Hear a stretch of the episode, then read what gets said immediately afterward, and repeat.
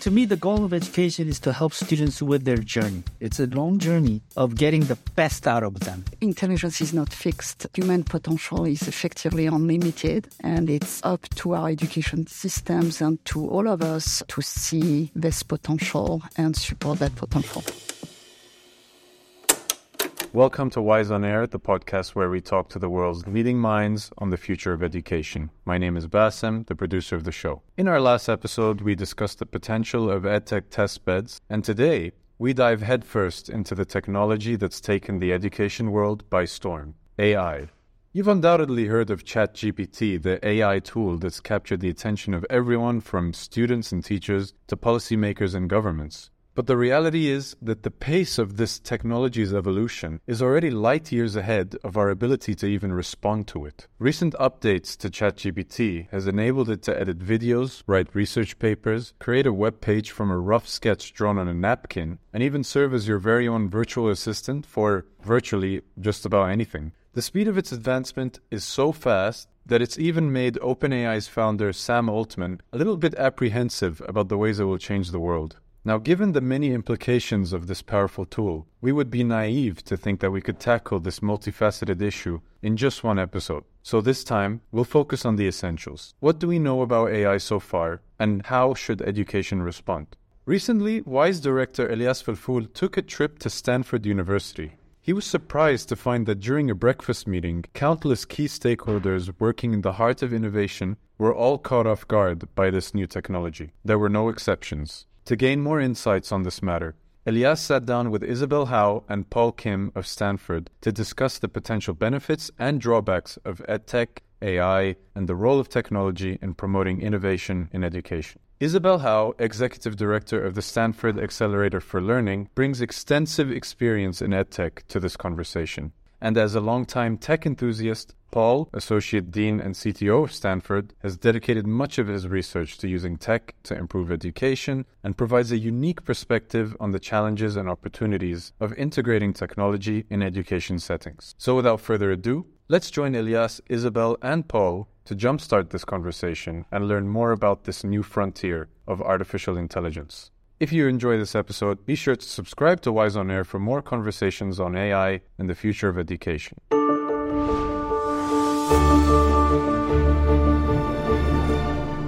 Hello, everyone. Thank you very much for welcoming me to Stanford today. Well, thank you for coming, Elyas. It's a great pleasure. A pleasure to have uh, you with us here and to host you here. It is absolutely fantastic to be in this campus. We've been witnessing the energy, we've been witnessing the vibe of the students. I want to come back to your life back at time of the age of students. Were you thinking that you would be involved in education? I can start with Isabelle. So I knew that education had been a, a, huge driver for me all throughout my life from quite humble beginnings in uh, rural southern France. So I knew that, you know, education was very important. A lot of my family members are educators. So education had played a very big role. Now I was not thinking about education being my career or becoming my career. It took uh, a number of different steps in my professional career to have education being the sole focus of what I do today. We are both three immigrants. I am myself Tunisian Canadian, born in Tunisia. My family moved when I was 12. Isabelle, yourself, you're French, French American or American French. I, I, before the end of the podcast, you tell us. Exactly. Which, which order?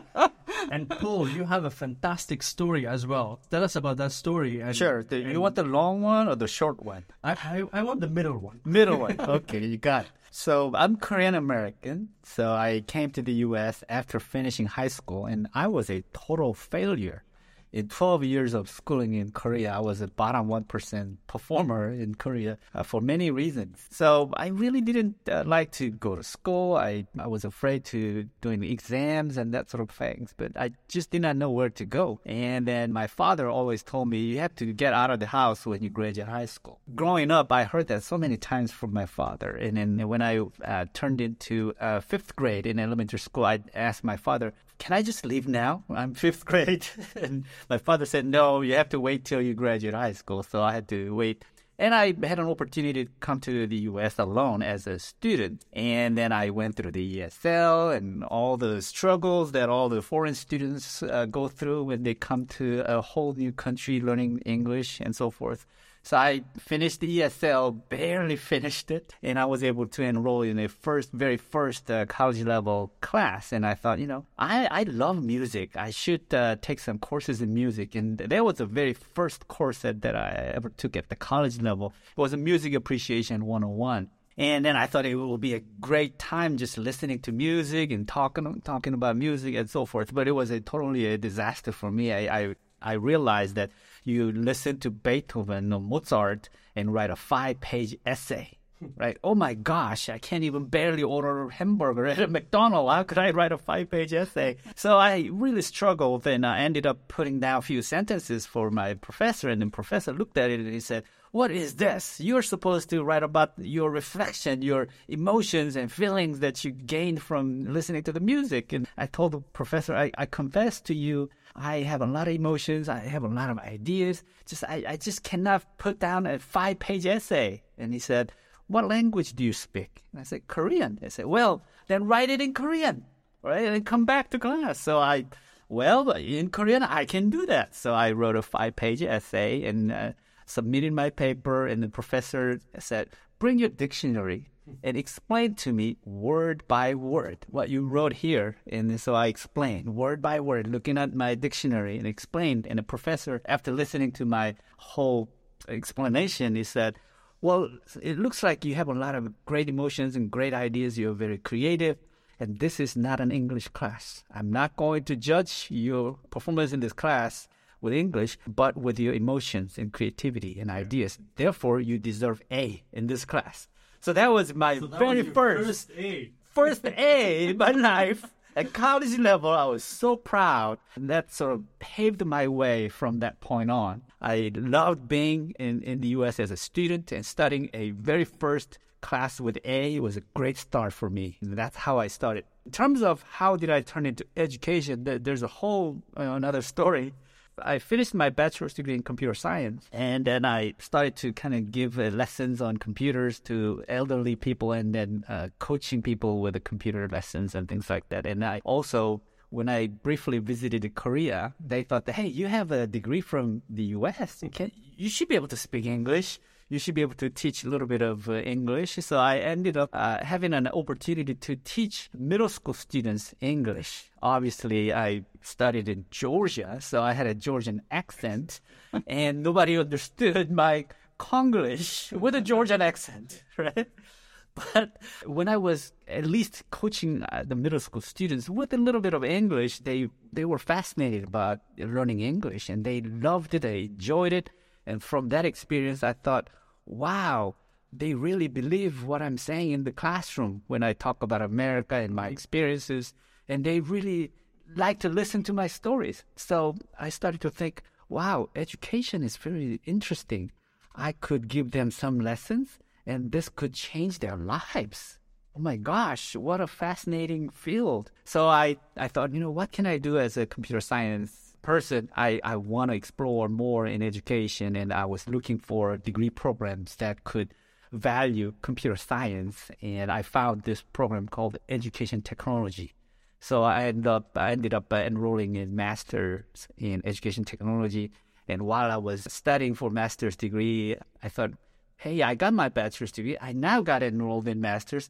Maybe I could possibly work on PhD as well. Let's see what happens. I will. I will come back to the edtech because we're talking about education technology now Yes. over 20 years ago, Absolutely. right? And things have changed significantly. a lot of things have uh, changed. from from technology point of view. Right. Isabelle, I mean, all these experiences we heard from Paul now. Imagine we had a technology back then. How can we explain the scale of change in technology, but from the experiences that Paul have shared with us to today's world? How can we imagine Paul you know, learning English with better technology, 30, he would have been a superhuman now. If I had a ChatGPT back then, ChatGPT, right? yeah. Things have changed Exactly. significantly, uh, Isabelle. What, what what what are some of your observation on the specifically the pace that how, how it's changing so fast? Yeah, it's and it's both the pace and the uh, uh, that has allowed for massive spreading of access and near ubiquitous access now. Uh, certainly in the US, but in many places in the world that I have had the privilege to travel to, of access to now this amazing, you know, super intelligent device that we call a, a cell phone, and now this new wave of AI that we are all experiencing that is further accelerating the spreading of, of, of those technologies and everything that is going to, to come from that. Just seeing kids learn these days using different tools that Paul or I, when we were growing up, didn't have access to and this really ubiquitous access that the uh, the cell phone technologies have allowed and mobile uh, mobile access have allowed to is uh, really fascinating. But we survived without. Do we really need this this change and and this fast? Paul, Yes. you survived without it. Would, would, Yes. your life would Yes. have been different and better if you had access to the same technology? If I had 30 years ago? if I had these kind of technologies that we see 30 years ago, I would be a superhuman. You know, right? Maybe I could have run for presidency or something. But obviously, the problems that we see in the real world are very different. The, the, the kinds of problems that we used to deal with uh, 30 years ago versus now. If you look at the, some of the problems mm. and the, some of the, the jobs that require the skill sets, they're totally different. So as the society evolves and advances, we have to equip our students with a different kind of skill sets and so that they can solve the different kind of problems obviously. And they need different set of tools and therefore our education must evolve as well. But as we know the clock speed in the education ecosystem is very different from the world the rest of the world. And so we struggle with that. Uh, but i think as an educator we're trying to uh, speed up that clock speed a little bit and be able to reflect some of the changes and advances in education uh, ecosystem as well. So we're all trying very hard, but as we know, it's, it's not as fast as we want it to be. Isabelle, are we able to implement and keep a certain level of quality education with you know the, the creation and the speed of change and all the technology that we see? Are we able to implement and keep the quality? Yeah, so you know, there's a big question out there on you know, is education technology improving learning outcomes or not? We don't have a base case of what if we didn't have education technology. So it's very, very difficult to have a perfect answer to that question. What we know is that there are some tools that are not materially impacting outcomes, and some are meaningfully improving outcomes. The other thing that we know is that learning has actually, human learning has materially improved over time, over the recent decades. Uh, we have seen actually an acceleration of human learning. Education outcomes have suffered while they, have, they were improving and heading in the right direction in the US and globally before the pandemic occurred. We also know that unfortunately the effects of COVID have been negative, generally speaking, on education outcomes. But overall, the trend line has actually been positive, something that we don't speak enough about in my mind. I mean, COVID have been negative indeed for the learning outcome. However, it has been positive to look at EdTech as potentially solution to mitigate the, the challenges that are coming. Paul, maybe since you've been involved in EdTech before even EdTech is, is, is a common concept, share with us your observation on uh, the experimentation leading to better outcome and how this is affecting the learning experience. Right. So before pandemic, people didn't really pay attention to online education, digital learning, the use of technology in classrooms. They thought that the online education is a sort of a secondary option and maybe inferior to, you know, the real education, right? But uh, what has been proven through the pandemic is that online education is real, and, and then the use of technology is serious. It does help students learn, and we use technology to assess students much better at, a deeper level as well. So, as you said, it's been a quite painful years, but in terms of the digital literacy that uh, has been increased at the student level, at the faculty and teacher level, it's just phenomenal. And the attention that uh, digital technology is getting in the education ecosystem is obvious and substantial. And in that part, I like what I am seeing now we used to say digital literacy, but now we, we think it's digital competency. You got to have competencies to survive and thrive in the 21st century. And so this, this is one the key competencies. And we now have AI, right? And VR, AR, MR, and all different kinds of technologies that make new kinds of learning possible. So it's not just replacing what's in there, but it's creating whole new learning experiences and opportunities. So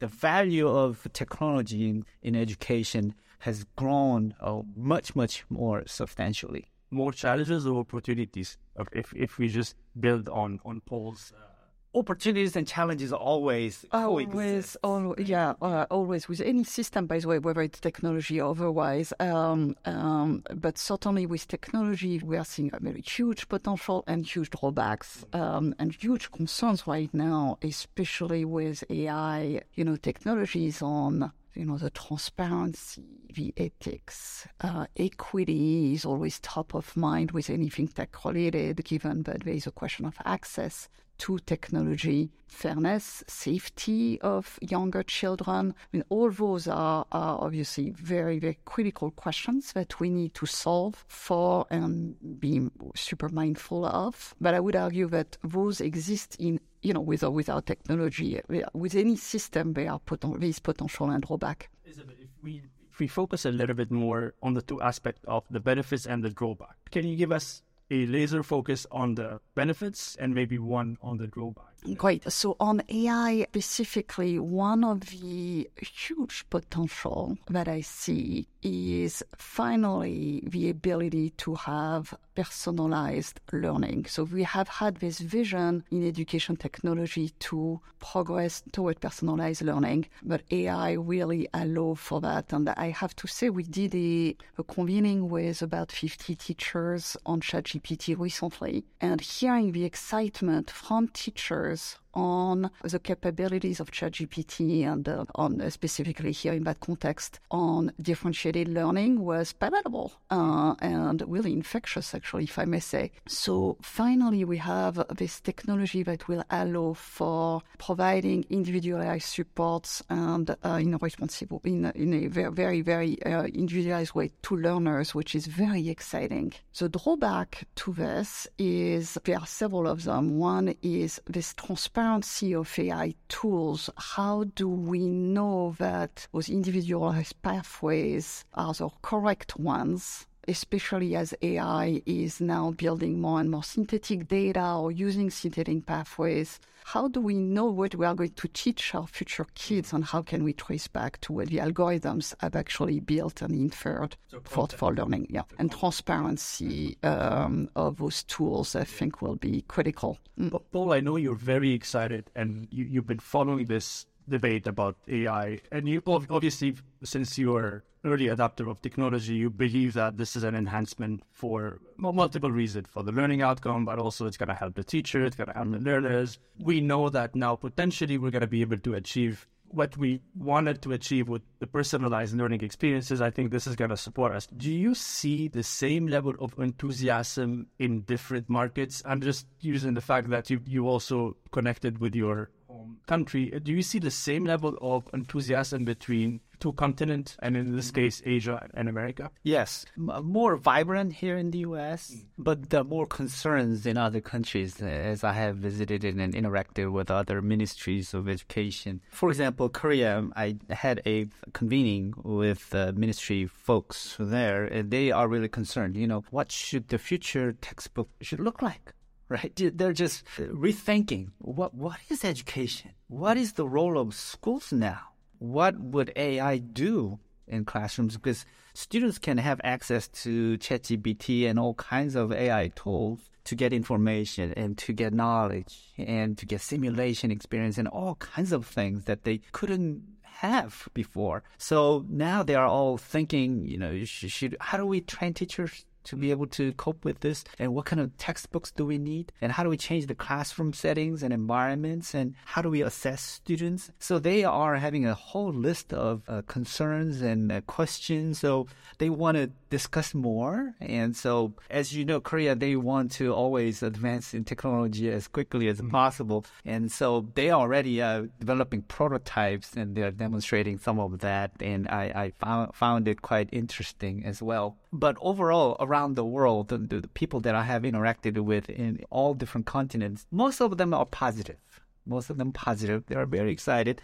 They're coming up with various uh, types of prototypes in assessing students better and catering learning experiences better for students. So there are a lot of positive uh, aspects. Obviously, I am biased. Maybe I'm not seeing the negative ones uh, uh, clearly enough to, to, to kind of go into a bit more depth about the bias element, what, what I hear from you, Paul, is you're only focusing on the teacher. I haven't heard the learner. Indeed, we believe that it's gonna make teachers' life better and mm-hmm. easier mm-hmm. if it's if they ask the right question. We, we had this mm-hmm. conversation about knowing to ask the right question. But are we sure that ChatGPT, Isabelle, could provide the same experience to the learners in terms of helping them learn versus the teacher helping them teach? So it's still very early days on that particular question. What here is what we know right now. There was some really interesting research being done by some of our colleagues at MIT on writing.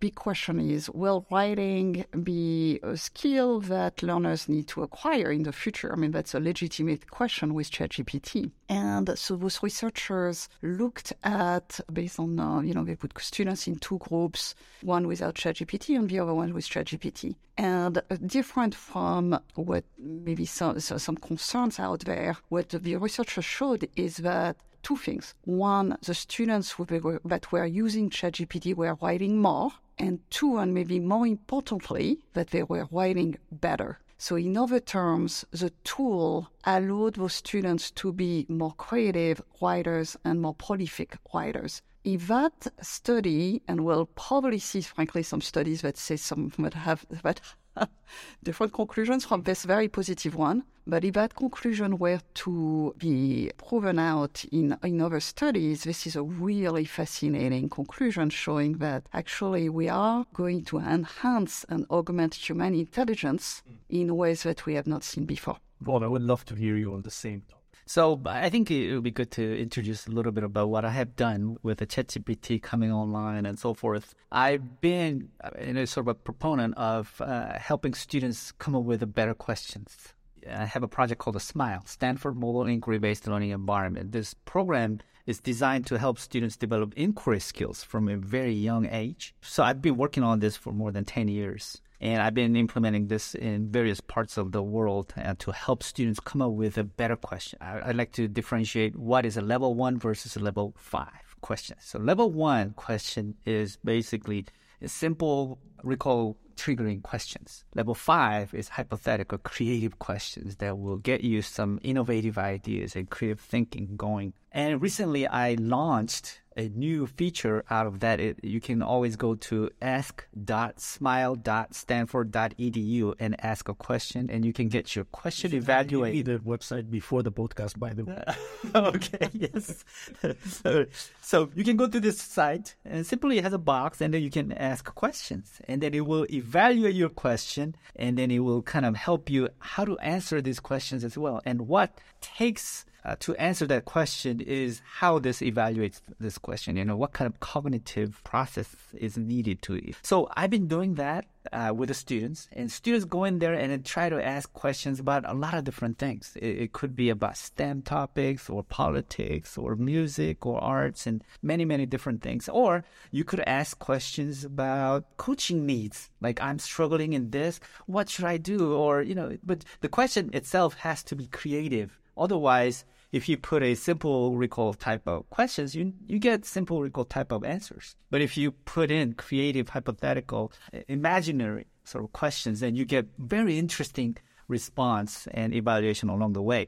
This is what has changed from what I have done in the past and today with OpenAI API calls? I used to have a 1,000 line of code to do this job. Now with OpenAPI call, I can do this in three lines of code. It's just an amazing improvement in terms of how much time I'm saving in terms of development. At the same time, giving students rich feedback, kind of comments that we, we haven't thought of. That is amazing. On top of that, when you ask a human teacher a question, the teacher may answer and then, oh, yeah, that's an interesting question, and maybe here's the answer. Teachers would forget the question. Do you remember what your child asked three months ago on Friday afternoon, 2 p.m.? You probably don't remember. The systems never forget a single question. It remembers every single thing you have asked. And then it knows the context of where my question is coming from and giving you coaching advice based on all the questions you have asked in, in your interaction history. That's just not possible humanly but it is possible with the systems. That's amazing benefits. Now, obviously, there are drawbacks too. I don't want our children growing up to be just believing and depending on 100% on these machines because there will be time where things will go wrong and maybe you are in an environment where electricity goes out, everything dies. And can you survive? Can you still solve the problems? That's a big question. And so that's why we always need to have plan B and have students understand the possibilities and opportunities, but at the same time, limitations and other drawbacks. And that's what we need to educate our children. I want to focus on the question part. Are we right now teaching our kids how to question things properly? Isabelle, you, you've been doing some research from early childhood education. Yeah, there's uh, obviously a lot of efforts on uh, teaching young children and older children critical thinking skills, which is part of really connected to asking the right questions. Now, is there an effort on asking questions specifically? And what Paul has been doing is extraordinary in this regard. I think there needs to be a lot more. It's connected to critical thinking, which is a big effort in schools in doing so. But this particular skill in understanding, whether it's, by the way, asking questions or understanding the information and having the ability to discern right or wrong or the source of any information on those AI will become more and more critical. To me, it's both the act of asking questions, but it's actually more broadly critical thinking skills will become uh, absolutely key in uh, in this future that uh, is already here. And we're gonna probably see new jobs. Absolutely, we see prompt engineer, inquiry engineer, people who are formulating various prompts and they sell them actually. So there are companies selling these prompts to save you a lot of time. And I think that we will see a lot more engineers and this just creates a whole new industry. So where did the training of these engineers come from? Well, they are mostly self-trained yeah, yeah, right now, but I'm sure there will be more formal uh, education programs because they always, when there's a need, you know, there's a supply and demand, right? So I think that the whole industry will eliminate a lot of jobs at the same time, create a lot of jobs too. I think we need to reflect these changes in our schools. Well, it's not clear. I think that to me, the prompting of those machines that we are seeing with ChatGPT right now, where you are, as a user, asking and driving a question or, or a thought and asking the machine to respond, may not be there in a few years. It's not clear whether you will need to prompt the machine or if the machine will actually be more interacting with you without questions. Is this going to affect human interaction? Uh, in many ways. And, and, and the relationship we have. In many ways. Right now, we're using AI as a sort of a, oh, we'd like to test things and yeah. try different yeah, things exactly. kind of level. Yeah. But later down the road, we'll heavily depend on it, on many things that we do at work, in schools, elsewhere that's where where the real worries will mm. come. What if this disappears? What if things start to go wrong? What if it is biased, right? And then it's stereotyping and all kinds of ethical issues that mm. may come along. Then what are you going to do? And what if students just trust the AI more than teachers? And what what what are you going to do about it, right? So how many teachers trust YouTube more than, more than teachers? today. So, right. so yeah, yeah. So there there will be a lot of uh, uh, following questions and, and issues, and you know. So I think these are the points that we need to address in schools, and we we have to include these sort of education uh, components in the teacher training programs as well. We must reflect these changes. We must help uh, the education evolve to the next stage. I would add to that a concern that I have on seeing the usage of certain education technology tools and specifically ChatGPT, but more broadly of one-on-one relationship to a machine, which obviously eliminates a lot of social interactions or is not conducive to a lot of social interactions at the moment. So ideally, we would use a lot of those tools in social contexts or to connect humans between themselves. That's where I think the technology has a lot of exciting potential. In a one-on-one relationship, I'm concerned about, you know, increased lo- loneliness, increased mental health issues that we are already seeing in a lot of our youth for a variety of societal reasons could we have more collaborative tools over time that leverage some of these amazing technologies? I'm hoping we go there. We just did a seed grant competition at Stanford on generative AI, and we just actually are going to announce the results imminently. One of the teams is focused on collaborations, on creating greater collaborations through those tools. This is one of my most exciting, and one of the most exciting projects, in my humble opinion. There, there were a lot of other ones that are also really interesting, but this one in particular, I would really love to see more of those. I want to go to people who create technology, they want to create technology because they want to be the first to create technology. And and if you if you talk to any creator of any new technology, they will say, "I don't care. I want to just create this because if I don't create it, someone else will create it." So that's from a creative and innovative point of view. Now, on the other end, you have the public policy. That's, in my view, has been like it's like a Ferrari versus a Fiat, where how important do you see and, and i think the room here is a bit biased because we're all three of us super keen you know to experiment more technology because we look at it from an enhancement point of view but because also we're educated to know how to balance this. But most of the world do not create the right balance and we need public policy. How do we create a better debate to make sure the public policy aspect is involved from the get-go yeah, no, right now it's a, a, huge concern. So, so at the moment, we have those private companies that are in this huge arms race that, uh, you know, to build those best AI tool integrated with, uh, you know, with search tools. And a lot of those have are actually partners of, uh, of Stanford, uh, whether it's Google or Open, OpenAI. We have uh, like discussions with those big companies all the time. However, their incentives are very driven by by, as you said, technological advancements, shareholder value, and a number of other things. So we absolutely need checks and balances. Mm-hmm. There is a role for policy, but in my mind, there is also a role for academia and research as a neutral party. And I think this is something that, you know, at least based on the feedback that we are seeing so far,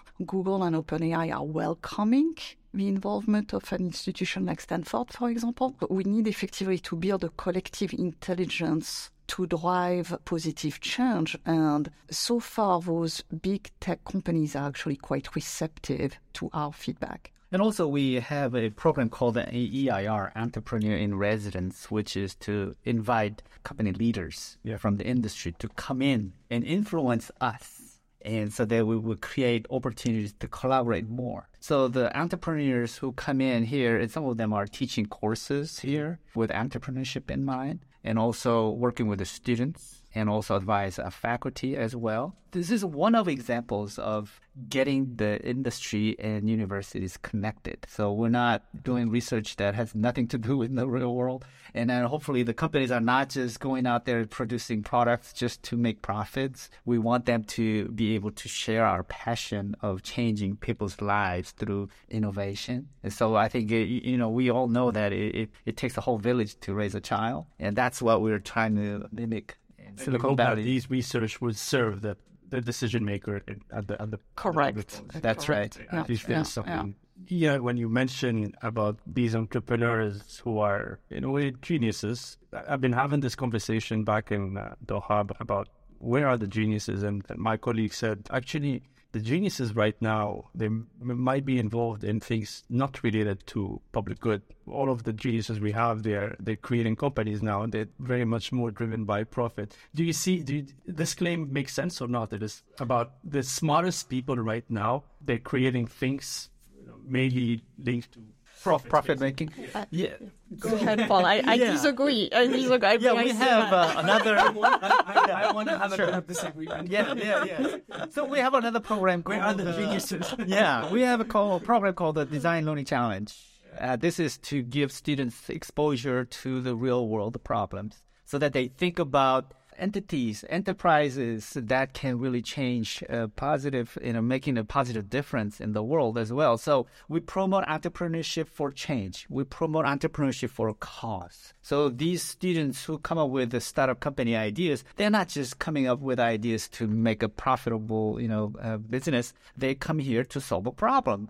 And uh, one of the, the ways to solve a problem is to come up with an uh, entrepreneurship mindset and they come up with solutions that can scale. So for profit is not necessarily a bad thing. It's just it's many ways, one of many ways uh, to scale up innovation. And so we like to uh, promote the entrepreneurship among our students. And at the same time, we want our students to be partnering with not just the Stanford community members, but uh, members beyond Stanford as well, working with the students from developing countries and then try to uh, come up with a solution that really uh, is contextualized to solve the local problems. Uh, we, we love to promote these entrepreneurship and collaboration to solve a real world problem. Yeah, I could not agree more with Paul uh, and disagree with your framing, Elyas. Uh, what we are seeing on campus and more broadly is the, it's not a, a recent, I would say over the past 10 years or so, a huge shift in our students' mindsets from being driven solely by uh, profit motives to being driven by mission. And uh, people use different words. Some say mission driven, some call it purpose, some call it impact, but it's all around the same theme, the making a positive impact in the world. Some will go and set up some for profit ventures, some will go to create non profit organizations, and then there is this entire space in between of organizations that have a little bit of mix between the two. Point being that this is a really interesting trend. Our geniuses are mission oriented versus for profit first. And if it happened that it's they make profit out of it, why not? We, we all agree on that. I mean, it's not it's not a point of disagreement. It, A for profit is a means, not an end. Uh, uh, uh, yeah. But the purpose is to make many young people now they they have a level of consciousness about challenges we live in, and they want to involve themselves in creating solutions. Exactly. Creating solutions to make a positive difference. We're coming very close to the end of the podcast. I have three questions that my team have wrote, and I'm gonna read them out. Uh, these are more philosophical. These are more about your personal journey. It's to inspire the audience. So I'll start with question number one. What is the most valuable piece of advice or lesson you have learned throughout your career in education, and how has it shaped your perspective or approach to your work?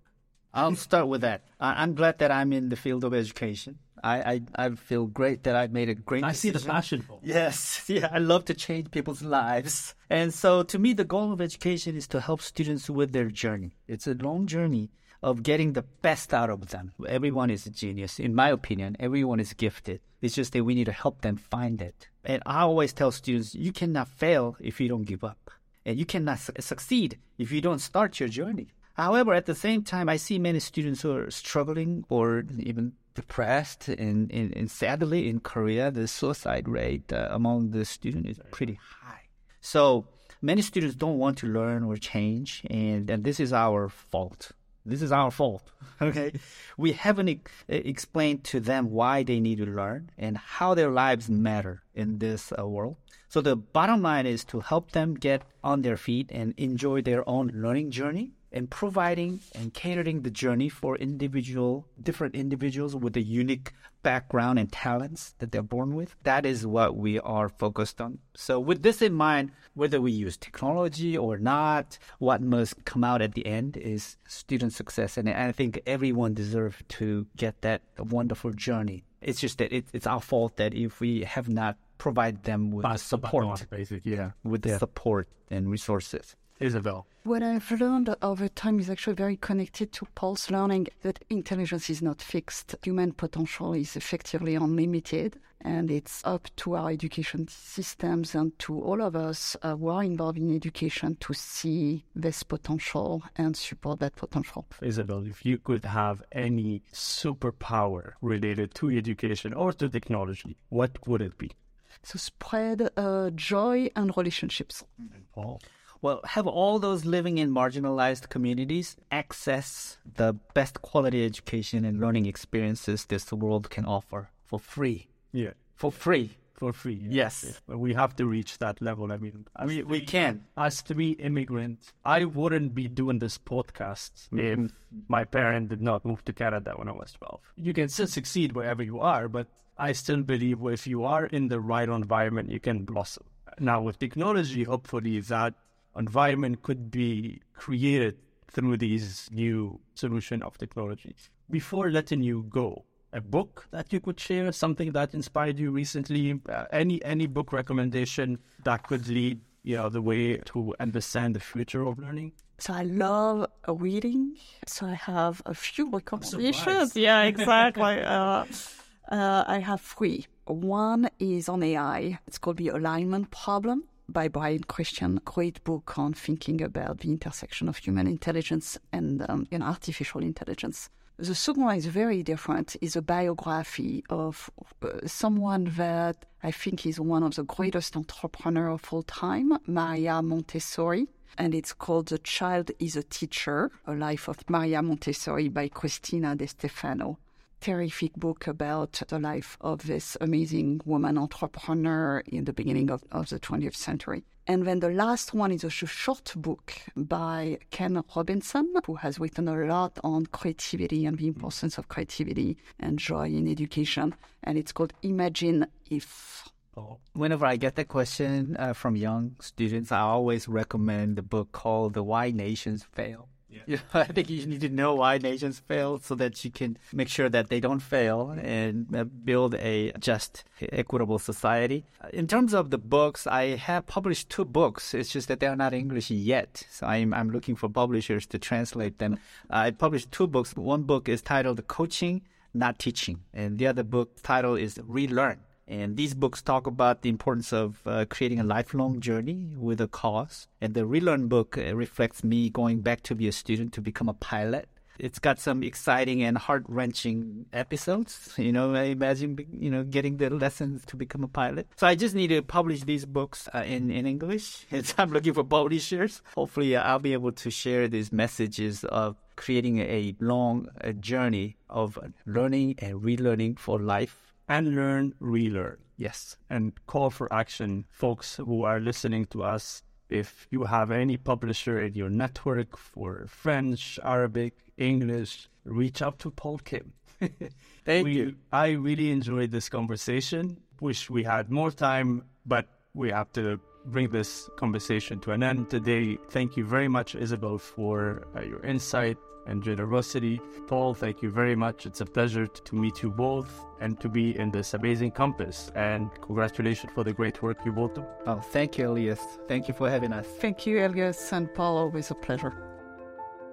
And that's a wrap. We hope you enjoyed this episode and gained valuable insights on the state of AI and what it poses for the future of education. Now, if you enjoyed this episode, please share it with your friends and colleagues and leave us a review on Apple Podcasts. It really helps us out a lot. And expect more episodes continuing this ever evolving conversation on AI technologies in education. If you have any feedback or suggestions for future episodes, we'd love to hear from you. You can reach out to us anytime on our social media platforms through the links in the description. And don't forget to subscribe to Wise on Air wherever you get your podcasts podcasts to be notified of our upcoming episode. We'll be back again following the conclusion of Wise and GEF at Medellin, where we're partnering together with GEF to host a conference on the topic of taking education beyond traditional contexts and involving the whole society in learning. That's happening on the end of May, so for more information, do check the links in the description. Until then, keep on learning and thank you for listening to Wise on Air.